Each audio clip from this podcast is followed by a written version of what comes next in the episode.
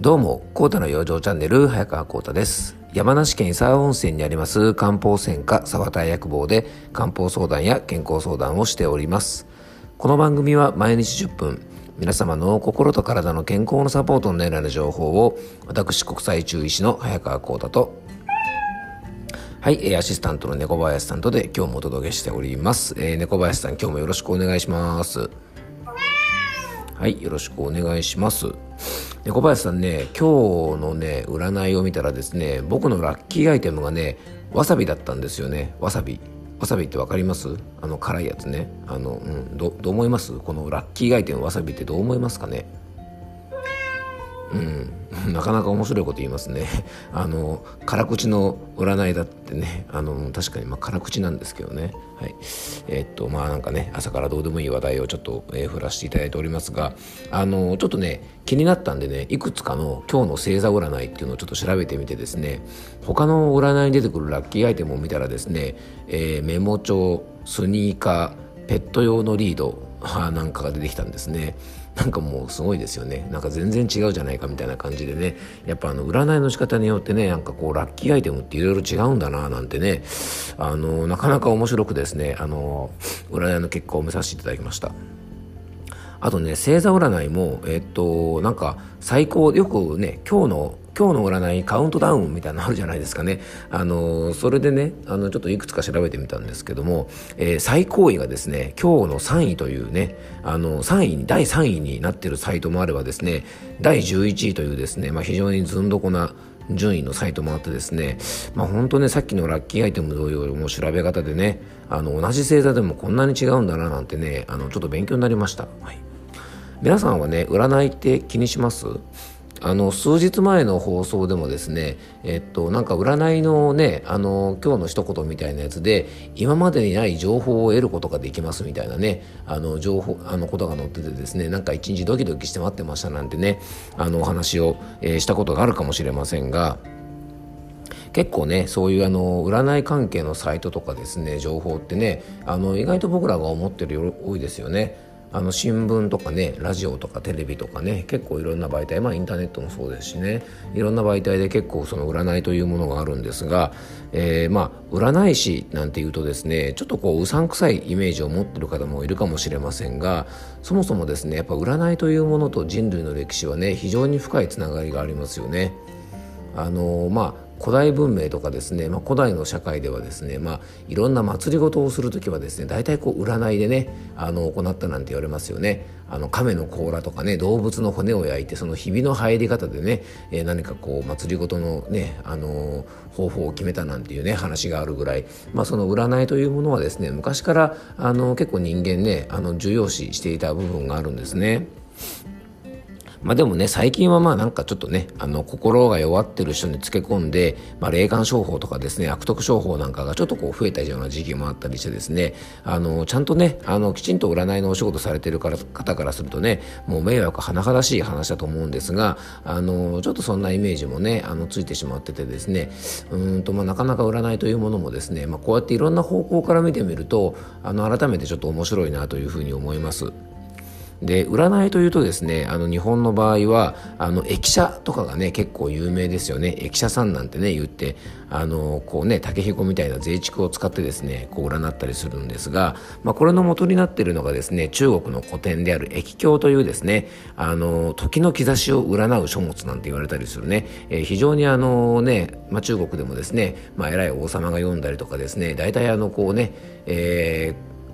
博学の方はですねこの越境をですねいろいろ読んだりして勉強したなんて言われてる書物なんですが、まあ、これはですね世のここに書かれていることはですね世の中のいろいろな断りをきちんと学んでですね己をしっかり知ることができれば自然と時の兆しを知ることができて、まあ、正しい判断をすることができるようになる、まあ、それがねあの本当の意味で占うというねあのことなんですよみたいなことが確かねそんな風なことがね僕が読んだ液経の本には書いてあったと思います。あの間違ってたらごめんなさいね、うん、なんかなんとなくそんな感じのこと書いてありました。なので、まあ、あの占いというのはですね本当にいろんなところで活用されててねあの皆さん結構好きですよなんて方多いかもしれません、まあ、僕自身はね、まあ、正直言うとあの全然占いとかは気にしないタイプであのまあたまにねこう目に入った時にですねふーんって感じで見る程度であの全然気にはしてないんですけどもあの今日はですねなんで冒頭からこんなお話をさせてもらったかと思うとですね実は今日のテーマが占いについてちょっとお話したいなと思ってます、えー、今日はですね占いや助言はポジティブに活用しようというテーマでお届けしたいと思います。えー、今日はちょっとね占いとかについてねお話ししたいと思ってるんですが実はねこの占いとかですねあと他人からの助言やアドバイスをどう活用するかっていうことはですね結構僕らの人生の中では大事なポイントなんじゃないかなというふうに思います、えー、心の健康にもつながる話題だと思います。えー、先ほども言いましたがね僕も僕自身はまあ占いはねそんなにあの気にするタイプではないです。あのたまたまねテレビがついてたりとかラジオでね、えー、占いやったりした時にん今日の運勢どうかなって感じでねあのちょっと聞いたり、えー、するぐらいです、うん、で占いというのはですねやっぱもともとプラスに活用するものじゃないかなと思います。要はね日々の生活に役立てるということがとても大事だと思います。例えばねマイナスなことが書かれてたりマイナスなことを言われてもへこむようなことはね決してないと思います、まあ、あくまでも占いですからね。えー、例えばですね、まあ、今年はね初詣皆さんこう自粛した方が多かったかもしれませんが神社とかで引くおみくじなんかも占いの一つですよね。でそこで書かれていたことでいちいち落ち込んだりしてたらですねキリもないです。例えばねおみくじで健康面は大病に注意なんて書かれた時にですねえあ病気になるんだみたいな感じでですね、えー、すごい気にしすぎちゃうような人もいますし逆にねえ病気になるの？と一瞬落ち込むかもしれませんが、えー、逆にねそう書かれてるとじゃあ病気にならないように、まあ、今年1年気をつけて生活しようっていう意識が生まれて生活の中にいろんな養生を取り入れるきっかけになると思うんですよね。こういう活用の仕方が占いとかですねいろんな助言とかアドバイスには必要じゃないかなと思います。まあ、どんな情報もですね、まあ、プラスに活用することが大事だと思います。でも人間というのはですね体調が悪かったりストレスフルの時はですね物事をネガティブに考えてしまうものです。えー、以前もちょっとお話ししたですね脳内物質セロトニンの分泌が疲労やストレスで低下している時というのは人間はネガティブ思考になるということが分かっています。なのでさっきのようにですね病気になるなんて占いなるかもしれないなんてね占いに書いてあったらもうそのことがね頭から離れなくなってずっと不安に思ってしまったりするようなこともなきにしもあらずということですねあとこれはね他人からのアドバイスなんかも言えてると思います誰かにアドバイスを受けた時もですね、まあ、占いとかですねおみくじと同じで、えー、基本的にですねもう一方的に言ったりするもので基本的にはアドバイスとかってね無責任なものが多いですよね。でふっと頭に浮かんだことをですねポーンと人に投げかけたりすることですからそんな言葉にねいちいちねあの気にしてたらですねまあやっぱりあのそんなことで心をすり減らすのはもったいないですから、えー、気にしてたら体が持ちませんよね。例えばねあなたにはこれから最悪なことが起きます。それを避けるにはこのネックレスをつけなされといったようなですねなんか安っぽい漫画に出てくるようなね悪徳商法にまあさすがにね最近は騙されるあの方は少ないと思うんですが、まあ、そんな安っぽいですね悪徳商法に騙される人がいるぐらい心と体が弱っている時というのはですね非常に判断がうまくできなくなってしまうんですね。なのでどんな占いとかですね、えー、どんな占いの内容とか他人からのアドバイスも常に最悪の事態が起こらないように事前に注意を促してくれてるんだっていうふうにプラスに解釈してやっぱ生活の中にね役立てたいですよね。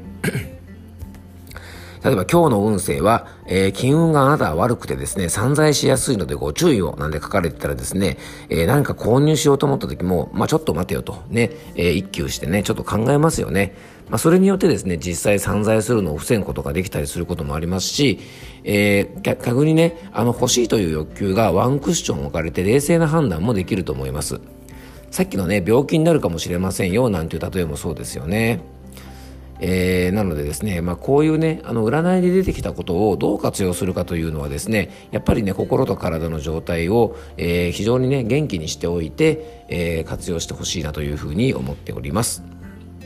ちなみにですね僕が行っている漢方相談もですね、まあ、もちろん占いとかではないんですがあのお客様の体質とかですね気質とか生活環境を、えー、僕らはね相談をすることでいろんなお話をお客様からお聞きさせていただくので知ることができます。そうするとですね占いではないんですがその方の体の弱いところとか負担がかかっているところとか、えー、性格的にですね注意したいことなんかが分かってくるので、えー、今後はですね〇〇病に気をつけた方がいいですよとかね、春は〇〇に気をつけてくださいねというふうにですねそういうアドバイスをすることがあのできるんですよね。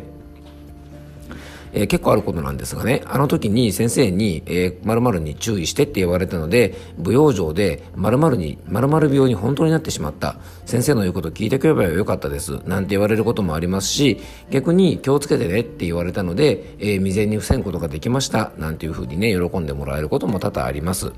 まあ、これは別にね占ってるわけではなくて、えー、きちんとその方の体調とかですね様子を見ればどういうことに気をつければいいのかっていうことをね占うことができますので、まあ、そういうのはねまた未然にトラブルを防ぐ、えー、そういうね一助になればね非常に嬉しいですよね。えー、今日はですねちょっと占いとかアドバイスを上手に活用しましょうなんてお話をさせていただきました、えー、今日のお話がね少しでも皆さんの、えー、健康に役立てばとっても嬉しいと思いますえー、今日も聞いていただきありがとうございました。どうぞ素敵な一日をお過ごしください。漢方専科サーター薬房の早川浩太でした。ではまた明日。